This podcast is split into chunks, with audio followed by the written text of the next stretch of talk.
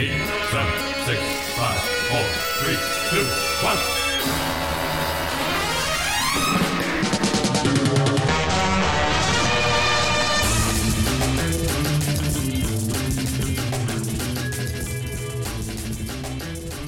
Hello, welcome to the 85th episode of the OpVac cast. This time, uh, we, uh, we're having an intimate episode. Uh, I'm Sean Glennis, as you may know, and I'm here with Jack Eason. How are you doing, Jack? I'm doing pretty good, Sean. So, this is um, the second episode of our usual horror October routine thing where um, uh, you guys inaugurate me into uh, a different horror auteur. Um, we just did an episode. Uh, I did an episode with Adam and Steve with uh, or on Tobe Hooper, um, and now we are going to cover Kiyoshi Kurosawa. We're a little short-handed tonight just because of scheduling, but that's okay.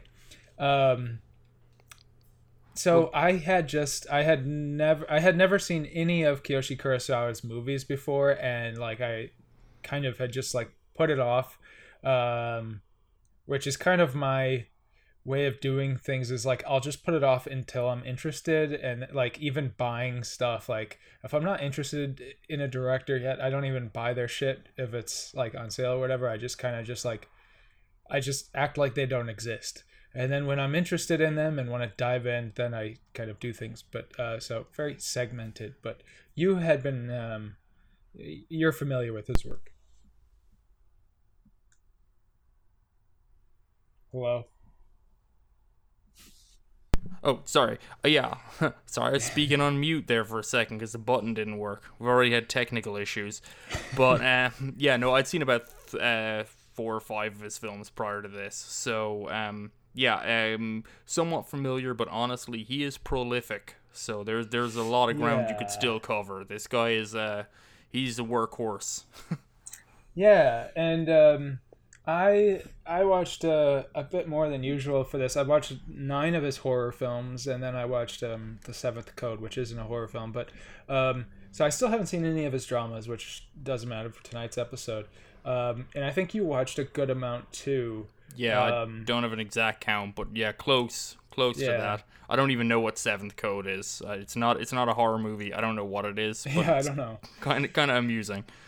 an episode of something. Um, yeah. Okay. So uh, obviously the big ones are are Cure and Pulse. Those are sort of like his huge, uh, very very popular movies, and um, I had those on my radar for a while, but uh, I was kind of surprised by a couple that snuck up uh, on me, and and I, I thought were outstanding, but I didn't really either either I hadn't heard of or just hadn't heard people really talk that highly about.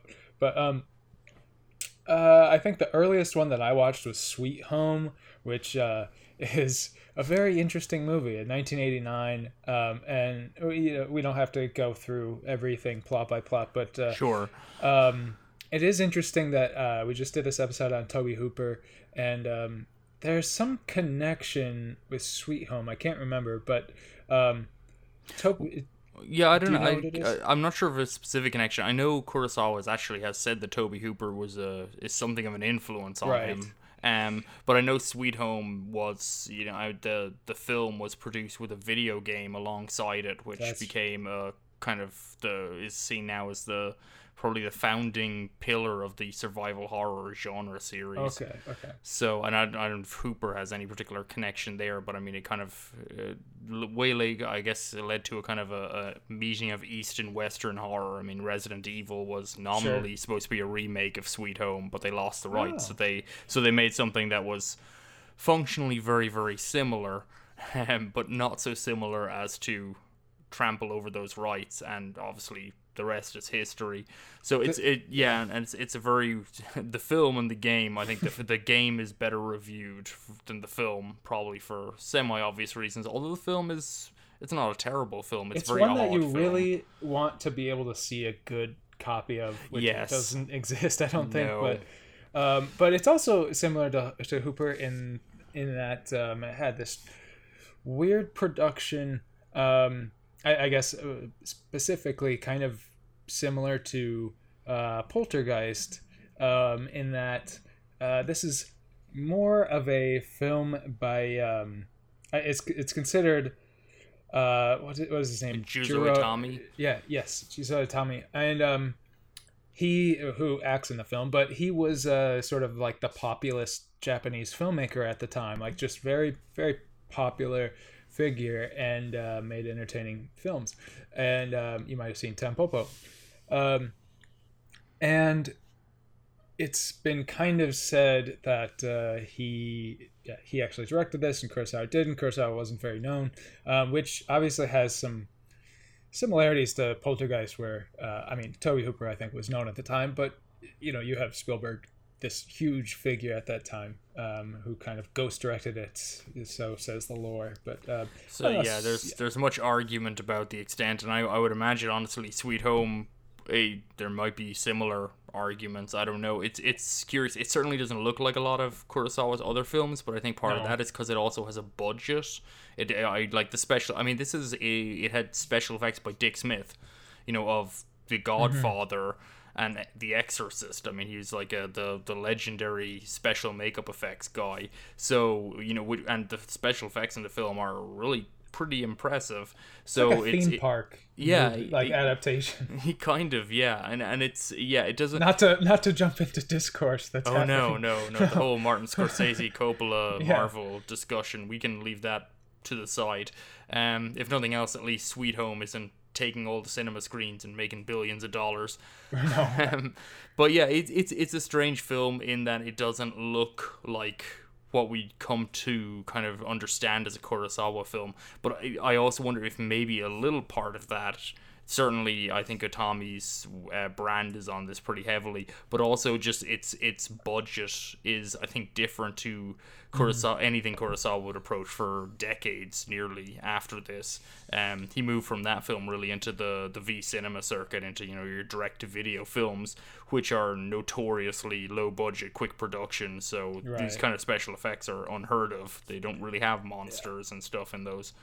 Yeah, and when I, I guess I shouldn't say theme park, but it's kind of like a haunted mansion, like a Japanese haunted mansion or something. But but yeah, um, when you talk about the budget of his later works, um, his later works are sparse, and it adds to this quality of loneliness. Like it, like his budgets work for him very well uh, for his material. It- you know, obviously there are some complex things done in in Pulse, um, but uh, and effects otherwise, but uh, f- throughout his career. But you know, there's this this a lot of the stuff is shot in rooms and with one or two actors. And Yeah, I just- think I think a primary special effect in a lot of Kurosawa's best uh, cinema is honestly his location scouting. He's got Oh, sure, people yeah. who can just find lots in Japan in Tokyo that look like they've never been occupied by humans.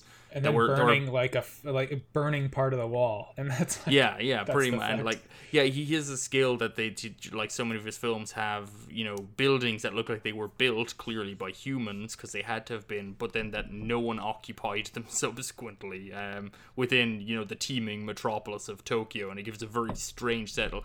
Uh, you know, uh, we'll talk about it as we go through these films, but you almost get the sense that no one lives in Japan. you know, Right, right. Yeah, yeah, for sure. So, um, what besides the ones that you had seen before, you had seen Cure and Pulse before, um, but what jumped out at you from the others that you hadn't seen that really surprised you? Let me see. Uh, I'm, I mean, I guess I suppose what what really struck me is how he approaches multiple character kind of characters uh, or kind of multiple storylines from different directions. His films have a huge amount of overlap, but also a very distinct. Each film is a Yeah. surprisingly distinctive, which I think is really an interesting characteristic and very interesting considering the fact that he produces films, you know, year on year, sometimes multiple films in a year. He's not quite on the like Takashi Miike scale of productivity, but he is even now, you know, producing routinely two films a year. Um, which is you know unusual uh, Mm-hmm. for any director, and he's he's doing it with theatrically distributed films. He's you know he's moved outside of the video circuit. So yeah, I, I think that's an interesting element of the to, to his films is that you know I feel like you can jump into Kurosawa's work, his horror work particularly, almost anywhere because you're really you're just kind of entering the same room from a different door. Yeah, yeah, for sure.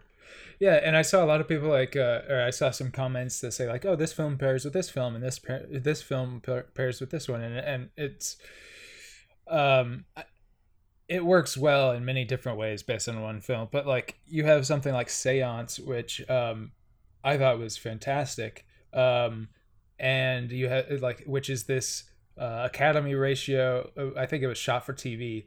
Uh, movie about um, uh, it, it's an adaptation, and uh, and it's about this guy who's like a foley artist, I think, and um, he ends up accidentally with this kidnapped girl. Like she was kidnapped and runs away, and and ends up in his his hand, him and his wife's hands, and uh, it's it's very good, but it, it touches on a lot of themes that Creepy does, but in much different ways. And Creepy is like this, you know, this two point three five film that um, is a bit more playful, and then you have something like Doppelganger, um, which uh, uh, it touches on similar themes as well, but it's just like extremely playful and like you know he's playing around with um, tone there, um, and the idea of of of two two parts of the same person like this this idea of identity i guess japanese identity at this point. But um he's being so um he, he's just a you know it's not hong sang-soo who is making the same like same tone of movie every time out which isn't not a, a, a derisive comment but you know what i mean? But like he's prolific but with each one he can talk about the same thing but like you said coming at it from a different place but even even um with just what's the word he's he's being very imaginative in, in terms of what he can do narratively uh, uh, did you see doppelganger I have not, uh, you know, didn't get to Doppelganger. That I think I'll I'll throw on later. That was is it? No, it's Daguerreotypes is the French one, which I've Yeah, also not got again, to. yeah. But yeah, and he's, he's traveled. I mean, which which is unusual. So um, that's kind of an interesting thing. But yeah, it, it is interesting that I mean, creepy. I think is honestly you talk about it being a reconfiguring of you know seance or or doppelganger but it's also a kind of a, a successor to cure it, it plays with a lot of similar similar ideas of that of of a kind of a a larger responsibility for crimes a kind of a social perspective on criminality and shared burden and guilt um, so yeah, it, and that's why I think it is. It's kind of an unusual. He's an unusual director in that if someone says, you know, where should you start with Kurosawa? I mean, I probably just go with Cure because it was the breakthrough. I think it's where most of us started with his work. Certainly, you know, for in the West, that was really the film that kind of broke broke him through.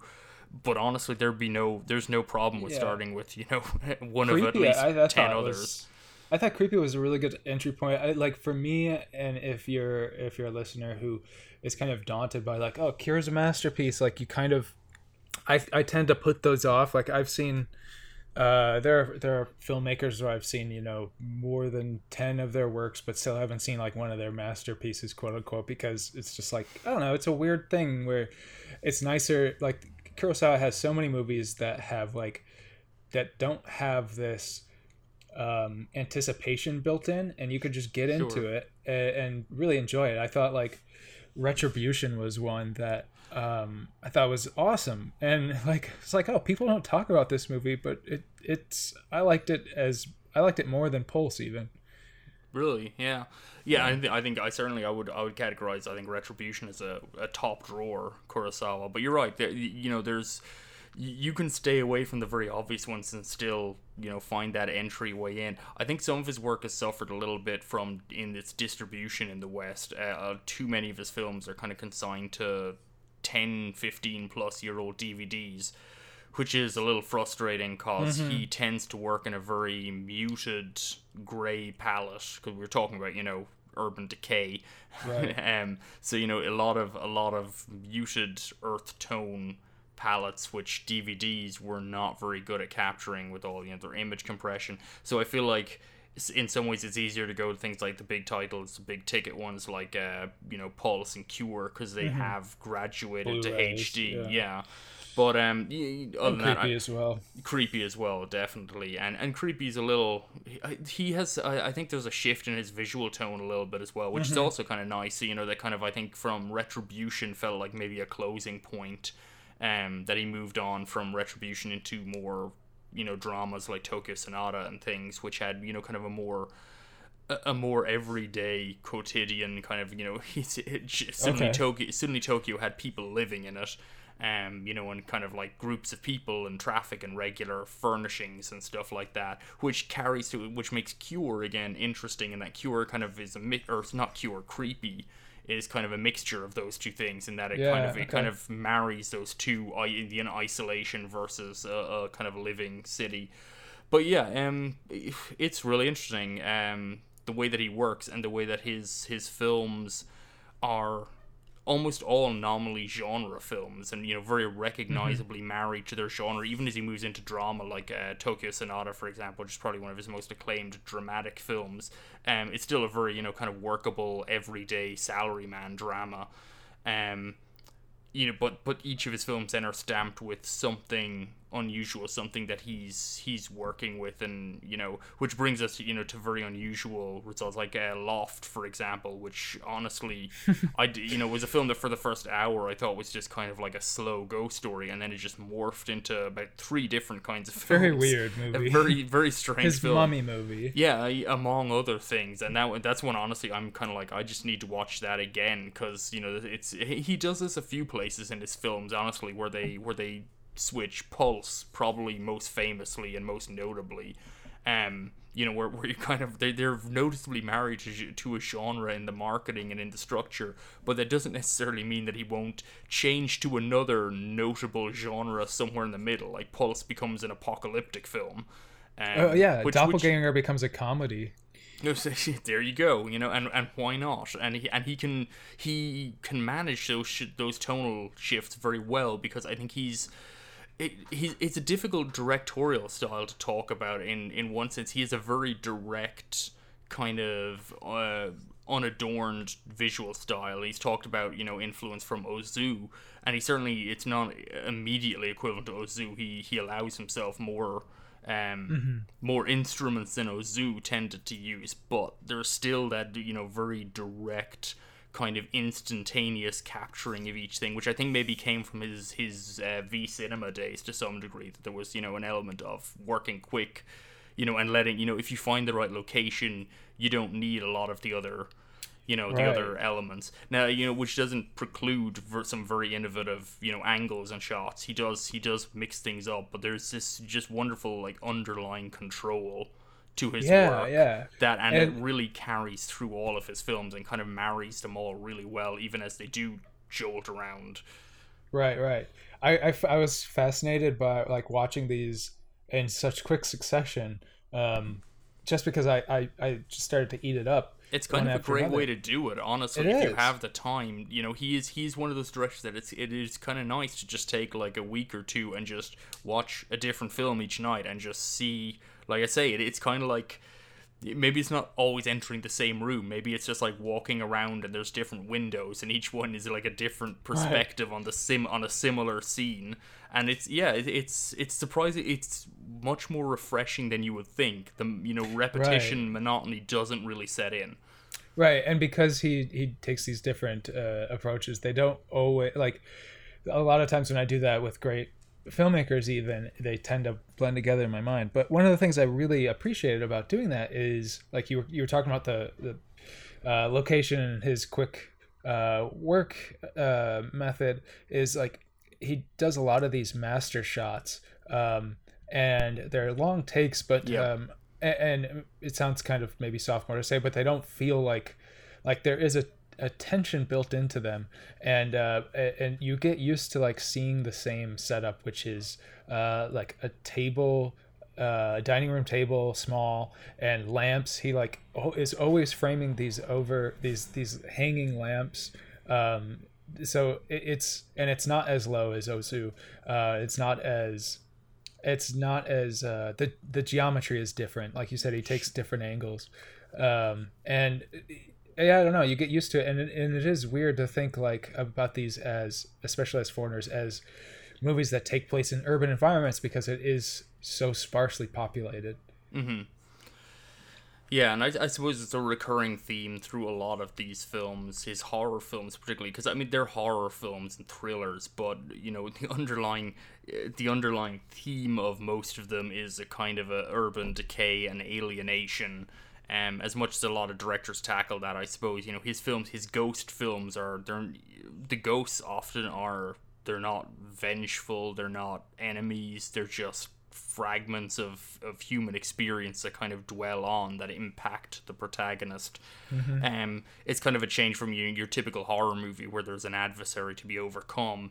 His films don't really work in that mode. You know, even as much like a lot of J horror incorporates vengeful ghosts, and you know maybe they can't be overcome, which I think is one of the the interesting kind of uh, what we say oppositions between maybe Japanese horror and the the folklore that underpins it versus a lot of Western horror and particularly Hollywood horror, where you know you have an idea of a, a hero and an antagonist and there's a battle and the hero wins you know up to including supernatural entities and curses you know the, the spell will be broken um J, J horror, you know, often the ghost is not, it can't be bargained with, it can't be overcome, and that's kind of a, an, a recurring element in a lot of Japanese horror cinema. Kurosawa even brings it back a little further to the ghost not even being particularly evil or, you know, like they're just sort of there, and it's it it brings it brings to focus kind of a sense of there aren't any there's no one in his cities in a lot of these films in cure in pulse like the people in pulse people are yeah in retribution in pulse the people are literally disappearing out of the cinema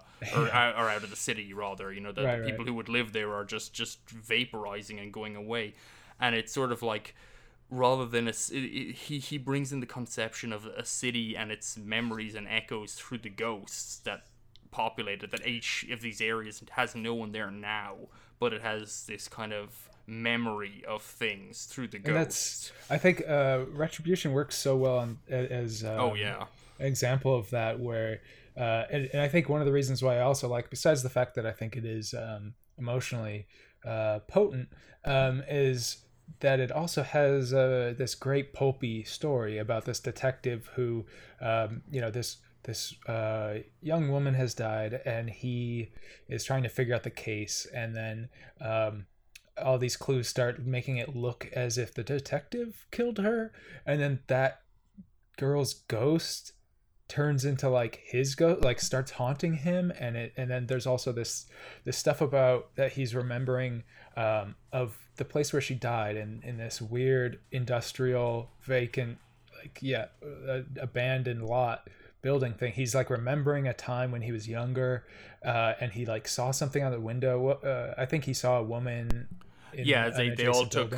Yeah, I mean it was the, the weird idea that the the link between all these these murders is that they all used to take the same boat to work every day, and they would pass an asylum, and they and he saw this woman through the window. Yeah, and yeah, it, you know, it's kind of these shared experience. Uh, I, and you know, retribution is interesting again, and that that urban conception that it's a shared experience that people weren't even really conscious of sharing. They're all strangers on the boat, just commuting, but they mm-hmm. there was some kind of a shared kinship and uh, you know that's kind of how he works in this this diffuse relationship between characters and they're often they're not so much you know he doesn't really work in this mode of of you know each character being like a stand-in for you know X, Y, or Z, you know, social or religious idea. You know, it's not like a Tarkovsky stalker or something where each person mm-hmm. is a specific cipher for a profession or social class or political idea.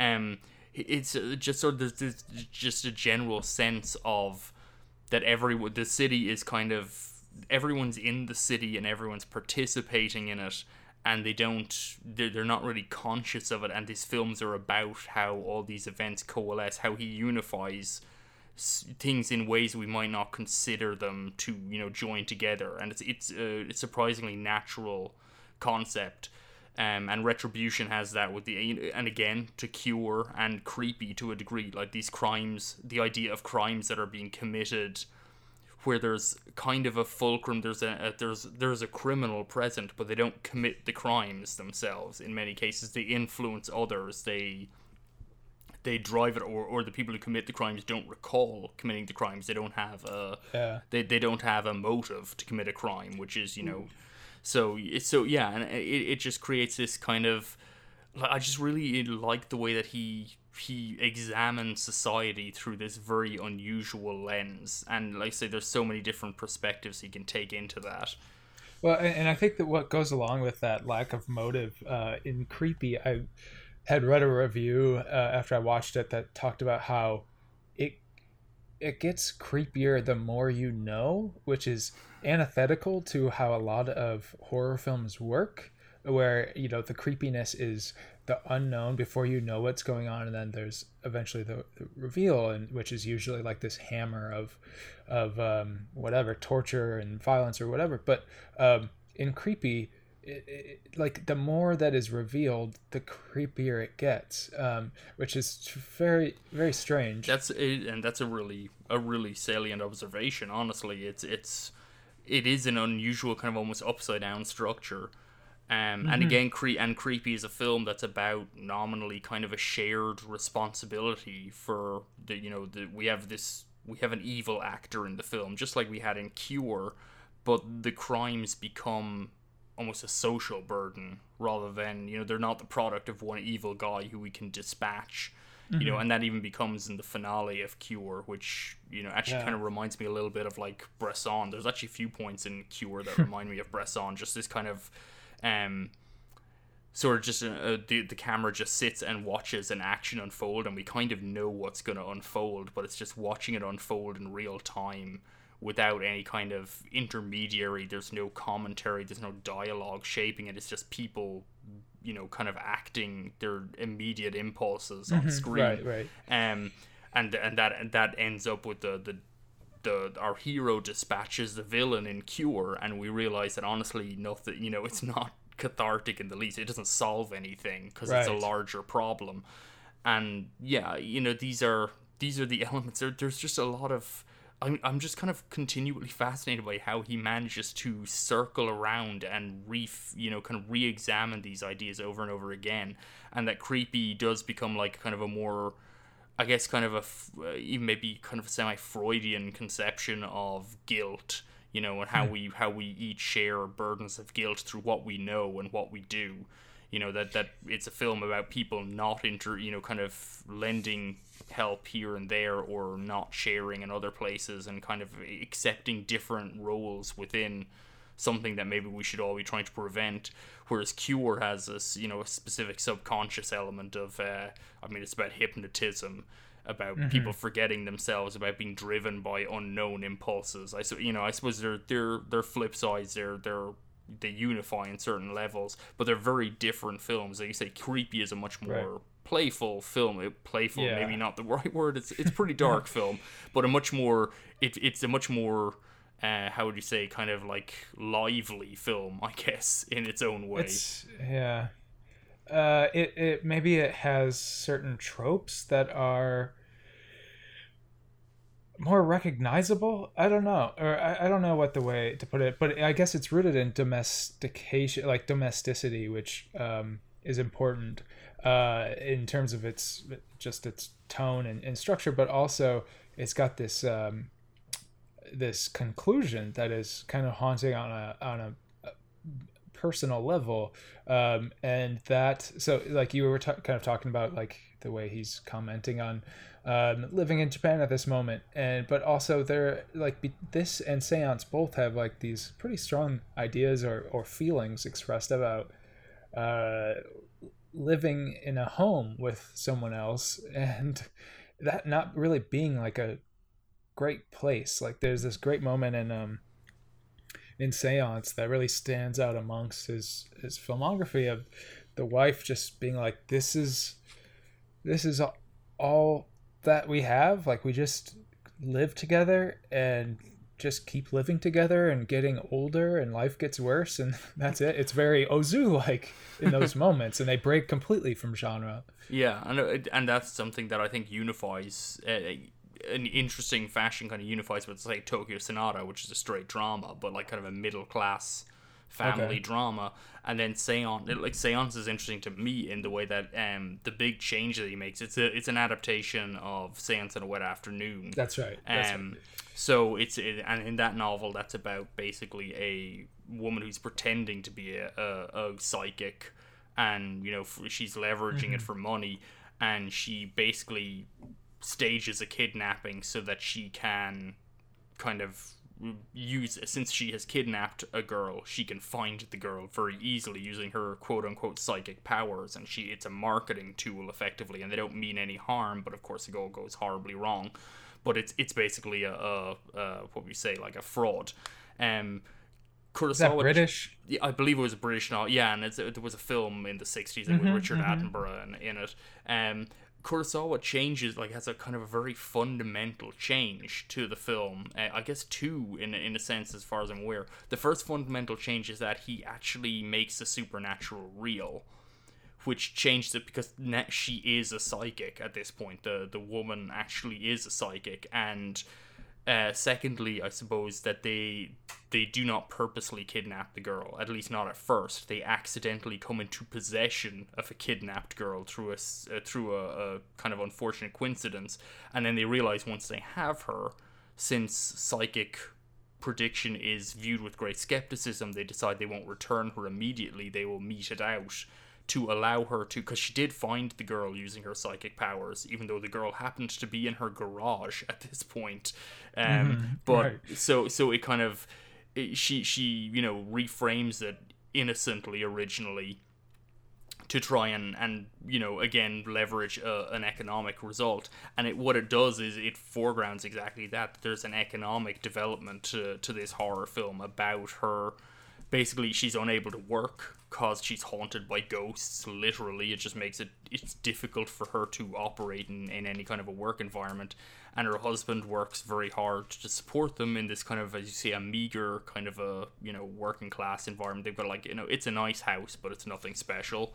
And she just really wants to take some of the pressure off him. And she could do that if she could you know legitimize her psychic business. And she is legitimately psychic um, so there's an economic anxiety to this, even among you know a kind of a supernatural milieu, which is it's foregrounded in the film, which isn't really found in any of his other films. Um, I guess Creepy has some elements of that, but it's I, I mean Creepy is unusual in that we have a, a villain who kind of pa- is parasitic. He kind of moves through society, siphoning funds off everyone. Um, but yeah, it, it's sort of as I say, just it kind of it rotates around these similar elements, and I guess creepy is, is similar in other ways because by the end of the film, it starts with a with a family, an unmarried or a married couple, childless. They have a dog, um, and by the end of it, they they've kind of acquired a new family unit. They've kind of acquired a daughter, uh, and eradicated a father. You know, it's it's Yeah, uh, yeah. there's a strange restructuring of of it's almost like uh, you know to to quote Stranger Things, it's almost like you know Koreeda and the Upside Down. You know, it's sort of there's there's sort of a, a, a kinship, but a completely different mode of operation. Right. Um so did you did you get a chance to well oh well there's there's one thing um, that I wanted to say that's kind of an aside that's talking about um seance you were talking about the uh, the the once kidnapped girl who's like found in the uh, basement um and or not in the basement the garage in a trunk and uh, I, I I was reading this book um about Kurosawa that's pretty bad. Um, it, I read a good chunk of it. It's like a film by film analysis, um, and it has some interesting info in it, like just production stuff and, and some decent readings. But a lot of it was just written like a uh, like a aughts blog post. You know, a lot of like style and or like unnecessary compliment, like off the cuff colloquialisms. That was just like this this is not a blog this is a published book but um anyway uh I feel like a lot of Japanese cinema of that era. that I think there's there was an overlap there that a lot of people Hmm. that was I, I feel like criticism for that. A lot of it came through the online, so possibly Sure. possibly filtered through that process. Yeah, maybe maybe maybe he had a blog and somebody liked it enough and published it. But um, uh, he, talked about. I think it, it was there that I read that um, that is a bit sloppy in ter- Kurosawa gets a bit sloppy in terms of what needs to happen in order for that girl to get there, like the trunk, which is something that did bother me slightly watching it, but it's one of those easily forgivable things for me where you know he he's he's recording out in the woods and he leaves his trunk there, and a girl gets in it and he picks up the trunk and loads it up.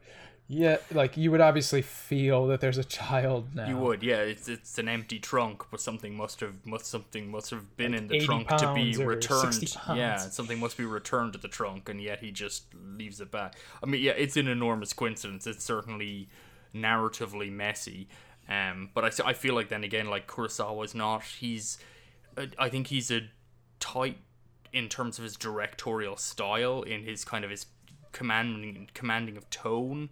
Story wise, he's not particularly rigorous. No. Um, you know, because he does he doesn't really need to be. It's it's not like his films are full of glaring plot holes or anything, but they're very sparse in terms of their. You know, it's like it's five ingredients, and it kind of and Yeah. his his marriage, of course, genre allows him to maintain a sparsity because we understand the overarching shape of most of the films he's making until we don't you know that like loft i thought i understood the overriding shape of that film until i realized i hadn't a clue what was going to happen yeah. next you know uh, pulse similarly you know we understand we understand yeah. we're watching a ghost story and then suddenly it's like i don't understand this at all this has shifted immeasurably You know, it's another weird thing that I noticed, um, and I don't know if they were in enough that you watched. It was definitely in Creepy, Doppelganger, and uh, I want to say Retribution, but maybe Loft. But um, he does these rear projection car shots. Did you notice these? he does um and actually i don't know if Some you of them are silly. Uh, yeah, it's it's an interesting thing, and you know it's interesting you mention it because it's something I'm not 100 percent sure about either. There's a very curious effect to them in Charisma, uh, which I think Oh, is the one that. I most noticeably notice them in, um, where there's almost like a, a there's a rear projection, but there's almost like a slow motion applied to it. It's it's very.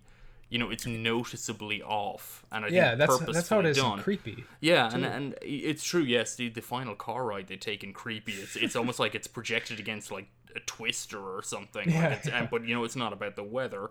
It's very very bizarre. Um, yeah, and I'm not sure of the the intended effect. And which reminds me of um. I, you know, it, when I think about this, and you know, rear projection is kind of like a, a sort of a, a an ingredient of its age to some degree. You know, you're kind of just used to seeing it in certain films. The tech got a lot better by the time we got to like the 80s and 90s it became i think a lot less noticeable in the way they lit it it became less prominent but i was thinking of like uh, melville's Le Doulos uh, which is a phenomenal film and uh, you know it's one of those you know this kind of airtight films like it's just it, it's almost suffocatingly Right. the way that it, everything everything interlocks perfectly. Um, and the only thing that that drives me nuts in the film that takes it out is there's there's a few scenes where they ride in a car and there's this egregious you know 60s French rear projection out the the, the back window which looks you know crazy and it, it's the only thing that you know in that con- normally wouldn't bother me but the rest of the film is so incredibly airtight that it's just you know kind of a reminder you're watching something people made Yeah, yeah. Um, it's funny. That's funny you say that because I, I watched um, I watched Crisscross, another crime film, yesterday, Mm-hmm. um, uh, from the for like late forties noir, where where rear projection was big for um, car rides in in in cityscapes. But there's this very odd use of it. Uh, it did the same thing where it took me out, but um, uh, there there two people, two characters are talking. Have you seen Crisscross? I have not no two characters are talking in like a uh, corner store and the door is open in the background and like the city is used just in this door frame of rear projection which is a really interesting use of it but it doesn't line up to the sidewalk properly and it so i just am staring at this like mismatched sidewalk to rear projection thing um but yeah just That's yeah. Weird.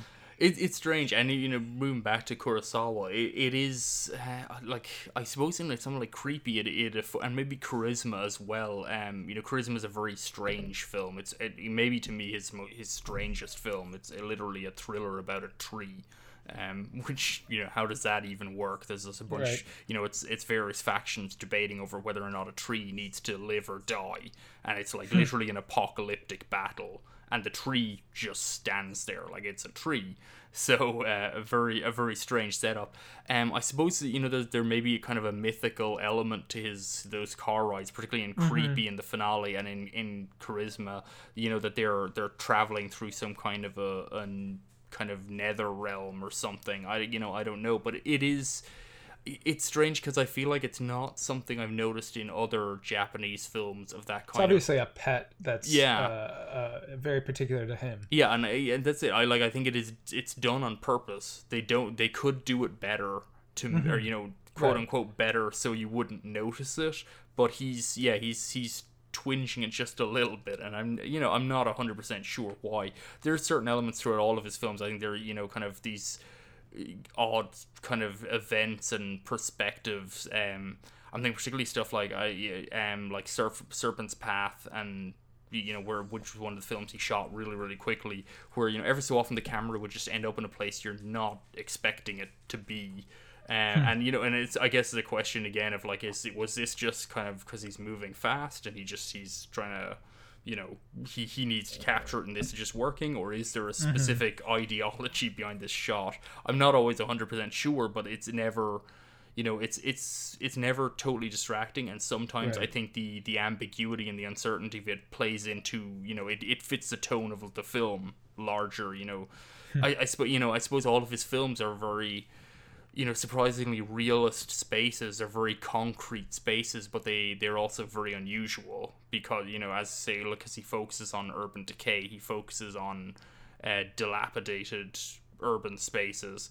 So you know they all feel very real. They probably to some extent are real. I know like um I believe it was uh, Pulse and Cure. I believe both of them like they they they found building. You know, they were largely shot in real buildings in real spaces. I don't know how much set design was done or set decoration was done to play it up. I think they were just genuinely uh, ill kept buildings.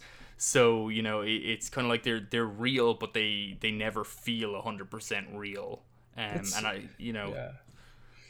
Uh, you're talking about it that way um, as like this unifying uh, tableau of, of his. It's interesting to think about uh, daguerreotypes, which you said you didn't see, but um, I would recommend it uh, because, well, you know, it's him making a movie in France, in Yeah. like uh, the countryside, kind of, and um, the countryside mil- alone is a you know charisma Yeah. is the only other one of his films I can think of in a Well, few sections. Yeah, the the milieu is like so different. It's like this wealthy. It's this mansion, um, and this this like old guy who's a photographer um, who has this like you know uh, uh, as the name suggests this old uh, technology, and um his daughter is his model, and uh, he has this device to make sure that she can model for hours on end, and and it's it's creepy but in a very very subtle way that it's used. It's not like um it's it's not obvious like uh you would expect from something it's not this menacing object but you know it's uncomfortable kind of thing. But anyway it, it, it just the fact that um it is playing in this like sort of bourgeois um uh, area and people um i don't know it, it's very interesting and, and it feels so long it's 130 some minutes and it just it, you feel all of it and it's not quite successful um, but at the same time I, I, can't help but just uh, have a certain fondness for it and um, I, I don't know I, I wonder what you would make of that yeah, yeah. I'll well, I'll check it out. Certainly his films. and also there's a good version of it available because it's fairly new that's that does help. Yeah, um, yeah. His films have gotten longer. Um, I, I don't know if that's a budget element or whatever. You know, a lot of his, you know, I think as he brushed out in like Cure and Pulse, which came in the late '90s, early 2000s, he was really just mm-hmm. graduating from the the video circuit. So he was still, I think, you know, kind of thinking consciously of the idea of marketability, of, of kind of standardization, even when his films, even Charisma around that time is, is not, it's a very strange film, but it's still about an hour and 45 minutes, as I recall. creepy is 130. Yeah, yeah, so like creepy Journey to the Shore, uh, Daguerreotypes, you know, these are all over two hours. So, and he he doesn't have any films over two hours prior to kind of the, I guess prior to like nearly 2010s, you know, and we're we're jump ahead a lot, you know, kind of like the core. The core of what I think I guess people talk about with with Kurosawa is I can kind of sandwich between Cure and Retribution, which is like ninety seven to two thousand and six, I think um, and that encompasses like Pulse and uh, Loft and a few other of you know his kind of very recognizably horror driven films. Um, and they're all you know they're they're all pretty standard. Loft is I guess is two hours long. That's probably his longest film out of that whole period. Um, but prior to that, everything is is you know very marketable, which yeah. which you know I, I think makes sense. Particularly Cure was the breakthrough, and I guess Cure um came at exactly the right time and that I think also like American cinema was somewhat obsessed with serial killers in the late 90s like Right. 7 particularly Right. you know and and Cure in a lot of ways feels like like art house 7 A better version.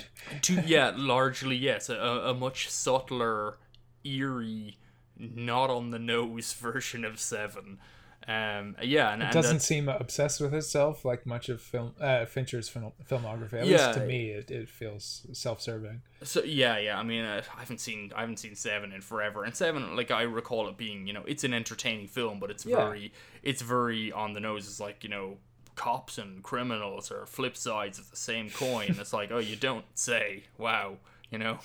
um, Cure has it has certain overlaps of like a mystical, you know, quasi mystical serial killer, a certain kind of a, a grandiosity to the criminal plot. It's not just you know this person ends up dead.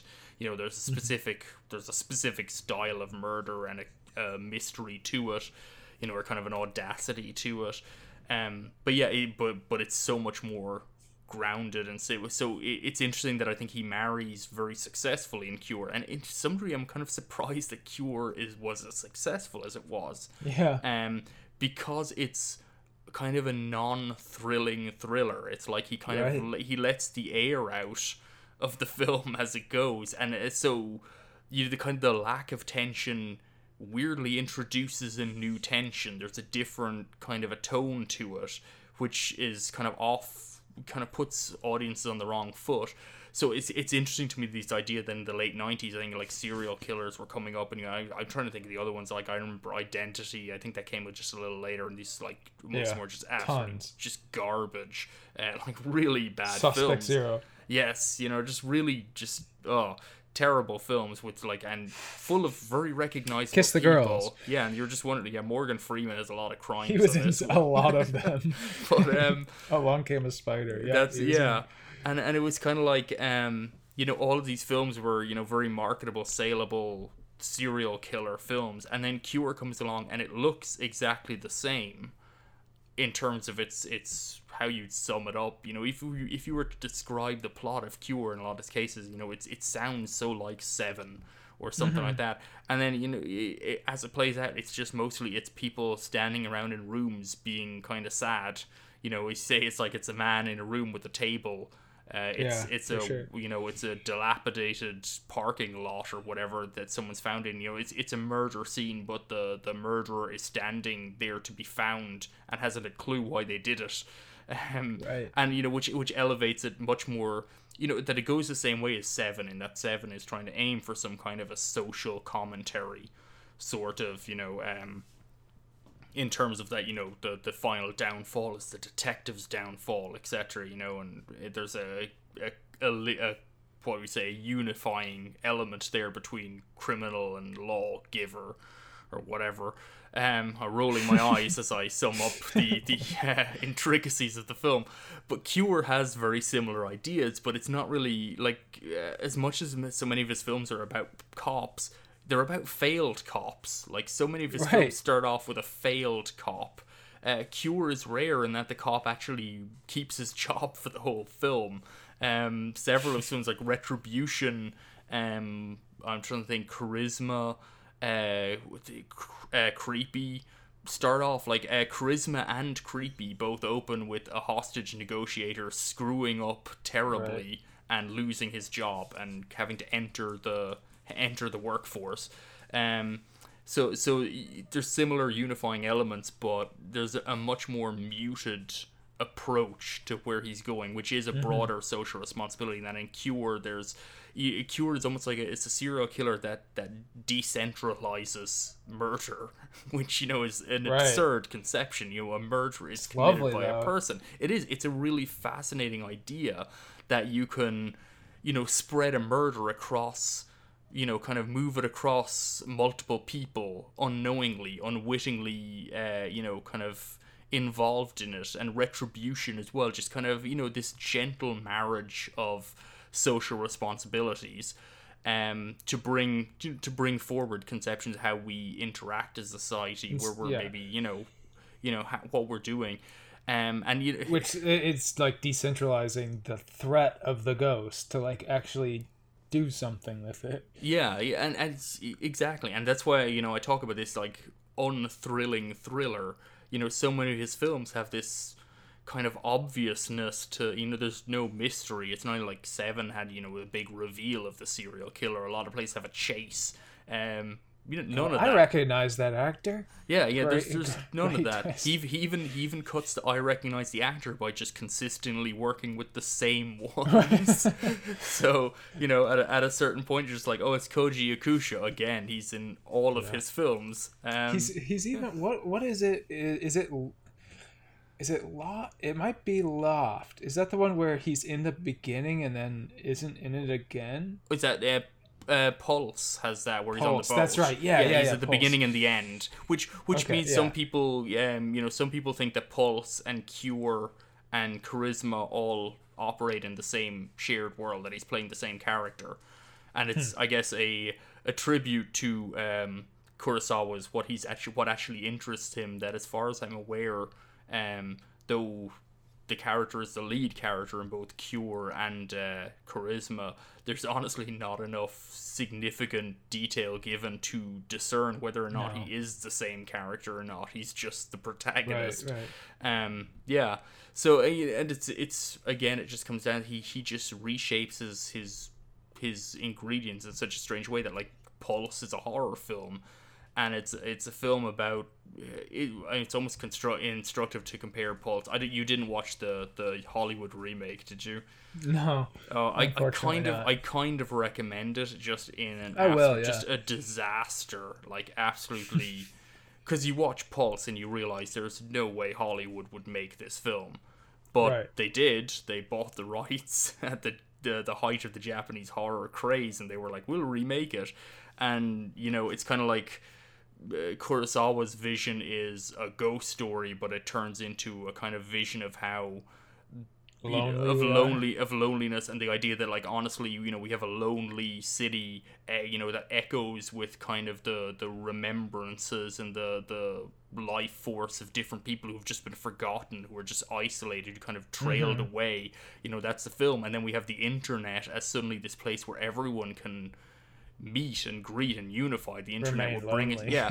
And and yeah like the the core of pulse that literally this new plane just exacerbates how utterly alone everyone is which is a really miserable uh conception but a really I will say it's the one. scariest uh, of the ones, or, or I I thought it was the spookiest of all of them, which is not exactly a metric, but um, I, I I definitely felt It- spooked most. Yeah, and I think it's definitely the one where he leans hardest into kind of standard Japanese horror tropes. Um, I would say between that and Cure. Cure is a film that I, I first watched Cure God, nearly like 15 years ago, I guess, and I thought like it's okay. And then I watched it like a second time a good few years ago again. I was like, oh, it's it's you know it's a little better than I remember it. And I was really watching it a third time just like earlier this you know a couple of weeks back that it really clicked with me how you know good it is and interesting and also genuinely kind of creepy. Like it really is a very very eerie film. Um and y- and it's sort of you know kind of a lot of its eeriness comes from its kind of the way that it vacillates between kind of empty stretches of of people just kind of hanging around trying to figure out what's going on, and then these Mm-hmm. moments of just kind of action that are very tragic actions that no one can intervene with. I mean, several of the murders are just sort of. You know, and it totally, like I say, I compared them to Bresson earlier. You know, there's one scene where a police officer murders another police officer, and they're just both standing there, you know, just hanging out, and he just kind of like he just methodically, you know, kind of goes and gets his gun, unbuttons and takes it out, and just kind of just turns around, just casually shoots the guy, and then he goes on about his business, and it's such Yeah. a strange. Yeah, I mean, he's hip. They're, they're hypnotized, uh, which is like an interesting way to think about a lot of Bresson's characters. Is just like, It's true, yeah. I mean, Uh, Werner yeah. Herzog did it with Heart of Glass, and I feel like that was maybe Right. the you know the push to the ultimate Bresson experiment is the idea. of, You know, you want to remove the actor, you want to remove the affectations of an actor. Yeah. Yeah, and I suppose uh, Kurosawa was not interested in that. He doesn't want to remove the Right. actor from it, but he is he is not interested in embellishing. You know, you, you talked earlier like he works a lot in master shots and in long takes. You know, he's he's just interested in just kind of framing so that the actor can move freely through. Um, and he's he's very resourceful in how he does that. Um, you know, he to the point where so many of his films can just operate on these long takes. You know, I, f- like feel like I've n- I've not really heard from his editors, but um, like I feel like his editors must have a really easy job a lot of the time. Like his films, his films just feel like they must just fall into place perfectly. Right. Um, you know, and maybe maybe that's the ultimate illusion. Maybe there's an awful Right, lot right. going on, but uh, he, you know, they they just have a very kind of strong logic, pictorial logic to them. Yeah, I can't remember if I had come across anything when I was reading interviews or not, but yeah. I, so if you were going to, if you were going to recommend again, I want to bypass the two top, the top, the top two because they're so popular. Right. Um, if you were going to recommend a couple that were like, you know, if if you haven't seen this guy's work, check these out. Yeah, oh, and it's, it's an interesting one. Let me see now. You know, because I suppose honestly, um, retribution I think is a very solid starting point. Um, although I feel like I almost feel like retribution is maybe. You know what? Maybe I'll take that back because I feel like Retribution is better watched once you've seen Cure. So I'll probably go with Seance. I think is a really, ironically, his TV movie. I think is a really great introduction in that it's a very self-contained narrative, um, very simply laid out. It is a, you know, it is a very strong narrative progression and linearity to it. Um, but it has, I think, really everything you you tend to see in his ghost stories. Um, in terms of the way that it, it marries kind of kind of mundane domesticity with some kind of a, a a kind of a, a what would you say a, a la- I guess a loss. There's something there's something missing from these people, and the supernatural manifests that. There's something Mm-hmm. you know kind of pulled out that that needs there's some kind of tension within it.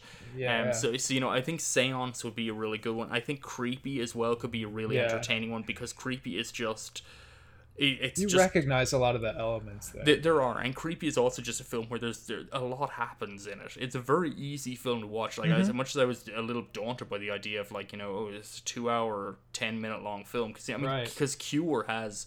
Uh, Cure, I think, is a fantastic film, and I think I might pick it as you know my favorite of his films overall. But Cure has a very kind of leaden pace to it. It's not boring, but it's not you know as we say, it's kind of like it's a very anti-thriller thriller almost you Yeah. know? So the idea of like a, a film that's half an hour longer i'm kind of like how is that going to hold up? But but creepy really sh- shakes things up by having a much more active storyline a lot more event a lot more mm-hmm. almost you know kind of funny conversations honestly. It's it's a little it almost reminds me a little bit like a Joon-ho Bong film in terms of the way that people Sure. interact in this like tremendously awkward fashion. Like everyone's just an alien and no one has any idea what anyone else is doing to the point i mean they meet their next door neighbors and it's almost like your worst your worst nightmare that you move into a neighborhood. And you do the neighborly thing and you introduce yourself to the neighbors and they all basically scold you for annoying them. Yeah, yeah. Uh, and I- then I- I things think- get worse from there. I, I, I think that uh, and kind of going back to what I was saying at the be- beginning about like sort of putting off these uh, masterpieces with a lot of um, with a lot hanging on them. Um, I, I like like starting with creepy is something where uh, you get a taste of what else you can experience.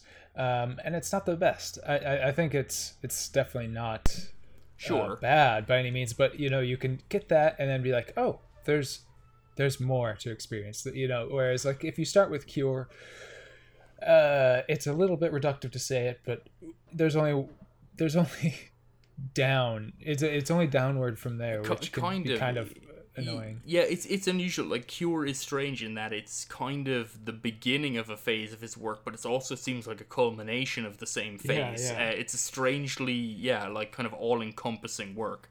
And I don't want to, you know, I don't. If it's the only one you can access, I don't, you know, I don't think we should discourage people from jumping in there. Most people started with Cure on Kurosawa. Sure, sure. So like it's workable, but like I say, I it really took me three viewings, even with a, a certain degree of familiarity with some of his other films. It really took me three three viewings to lockstep and kind of realize, um, kind of all the tensions within it that really kind of manifest in sequences of kind of you know very still sequences there there's kind of and you start to realize how important and I, and I guess when we watch some of his earlier films um like Serpent's Path kind of really uh you know, kind of put just made me that little bit more conscious of how his locations play into the drama. You know and I don't think you know you don't necessarily have to watch the earlier film but I guess it's just something to bear in mind I would say is you know like consider how the locations play in and then Pulse really brings that to the forefront as well you know so I'm curious about his Yakuza films.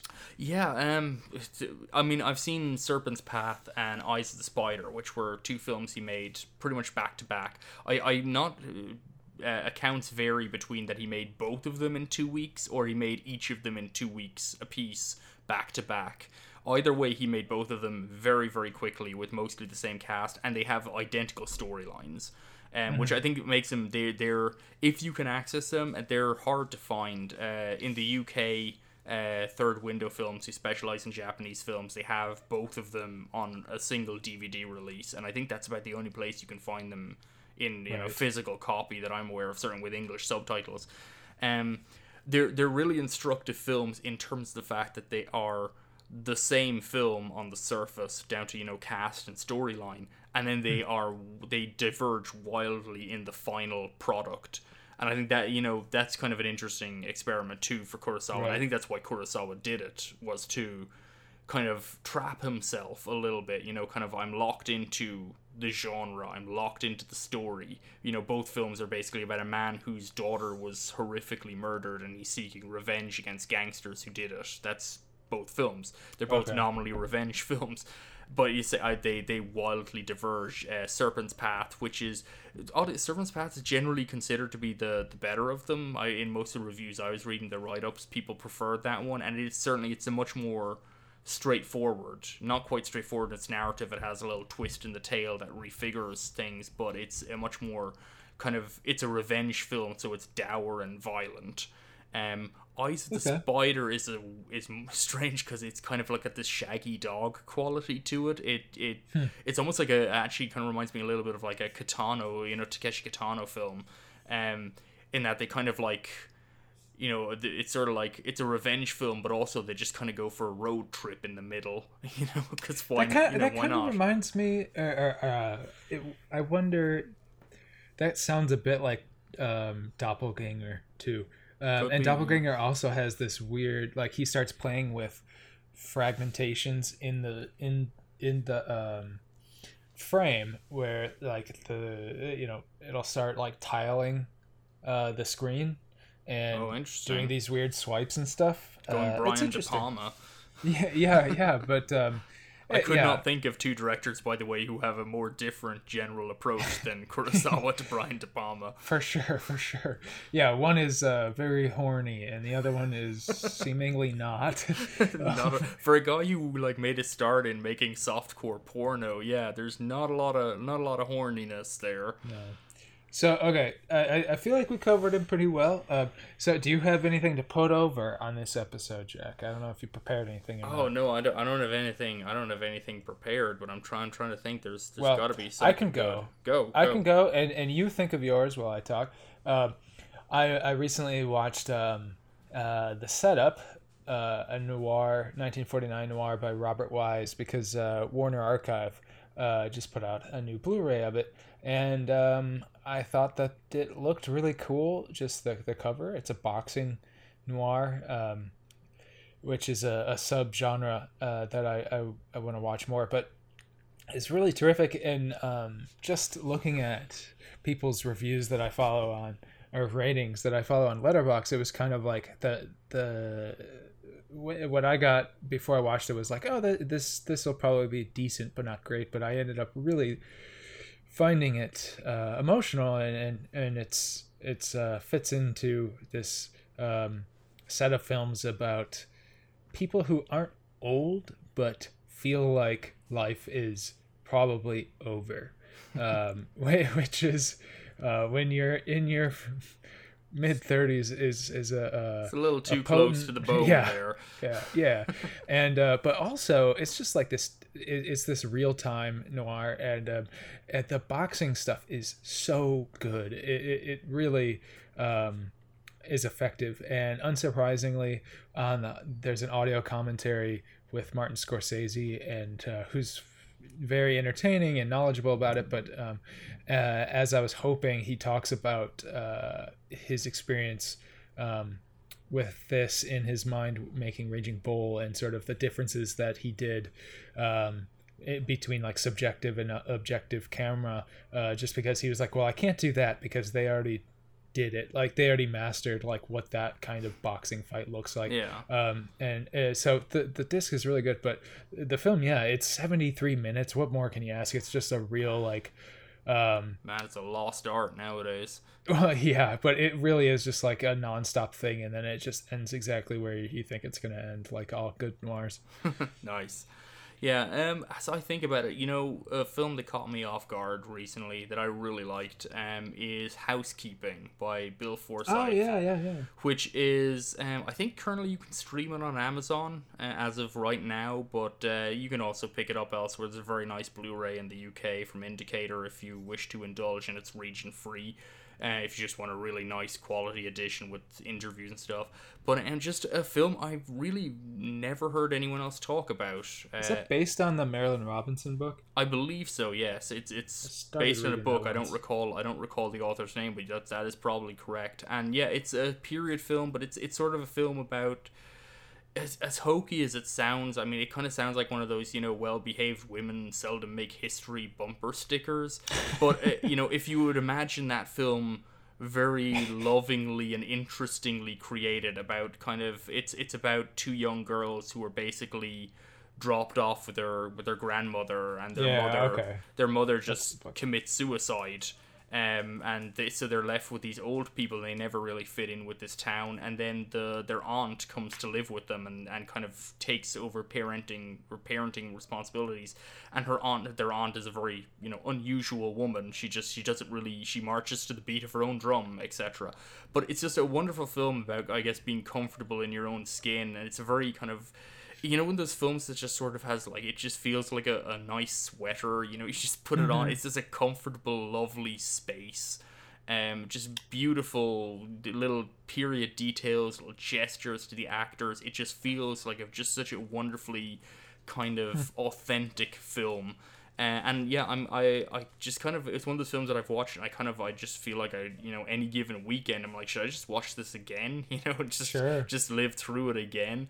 So yeah. I think that's that's the way people talk about Robinson's books she she's written I think four now but she wrote uh, three. She kind of had a, a Malickian uh, trajectory where she wrote three um, within a close enough space and then i think came out with one much later but right. um, where like her prose is just sort of like beautiful but not deterministic yeah um, yeah. And I and I can see that, and uh, you know, I, there was an interview on the, the the indicator disc which I mentioned with the author, and I mean, she she seemed to have this very she and you know she was very fond of the film adaptation too. So I think oh, you know it's a very a very successful adaptation, and it kind of it just makes me know, it makes me want to watch more films by Bill Forsyth, obviously. And Local Hero is now available from Criterion, so that's very handy. I've that's a film I've been meaning to watch for he literally. American? He's he's Scottish.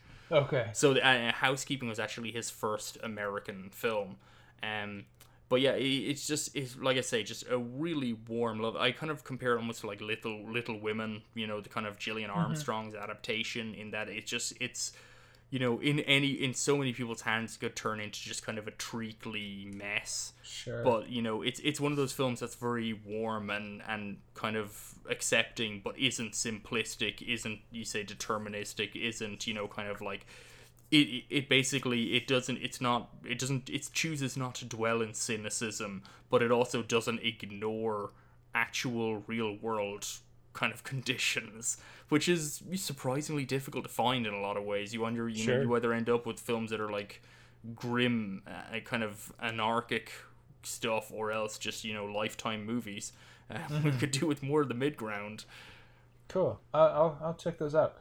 Um, uh, both of both local hero and housekeeping. But um, all right. Well, uh, where can the people find you, Jack?